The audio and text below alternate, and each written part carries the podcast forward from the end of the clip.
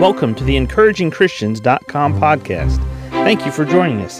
Get ready for today's encouraging truth from God's Word. Acts chapter 19, we pick up our reading in verse 14. And there were seven sons of one Sceva, a Jew, and chief of the priests, which did so. And the evil spirit answered and said, Jesus I know, and Paul I know, but who are ye? And the man in whom the evil spirit was leaped on them, and overcame them, and prevailed against them, so that they fled out of that house naked and wounded. And this was known to all the Jews and Greeks also dwelling at Ephesus. And fear fell on them all. And the name of the Lord Jesus was magnified. And many that believed came and confessed, and showed their deeds. Many of them also which used curious arts brought their books together, and burned them before all men and they counted the price of them, and found it fifty thousand pieces of silver. So mightily grew the word of God, and prevailed. So now we come to this passage of Scripture here, and in Acts chapter 19, the stories about what God was doing through the Apostle Paul and through other believers. It's exciting. Even some men who were sons of a Jew decided they were going to try to get in on the casting out of evil spirits and found out that they couldn't. In verse 16, the word was that the man overcame them after he leaped on them and prevailed against them. Now, when we think about that word prevailed, here is a person who is demonized prevailing against Jews.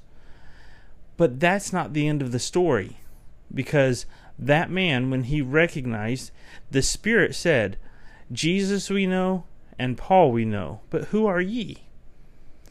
The man in whom the evil spirit was, the spirit was cast out.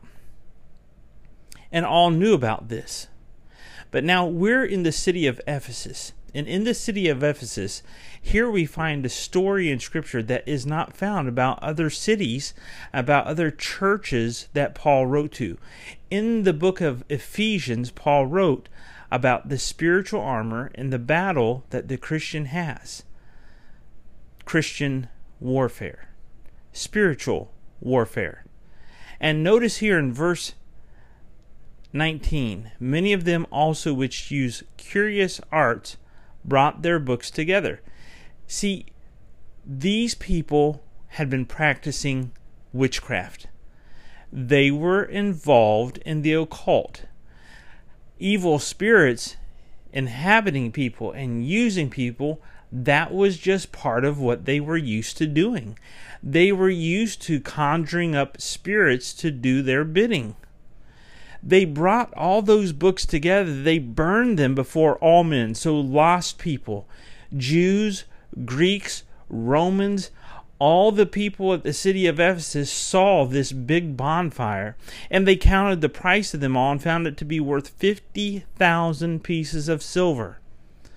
The most important aspect here is found in verse 20, because just as that man with an evil spirit leaped on the sons of Sceva and prevailed and overcame them, Notice in verse 20, so mightily grew the word of God and prevailed. See, it doesn't matter how much practicing occult and evil spirits and back and forth with witchcraft these people at Ephesus were, when they got saved and when God changed them, so mightily grew the word of God and prevailed.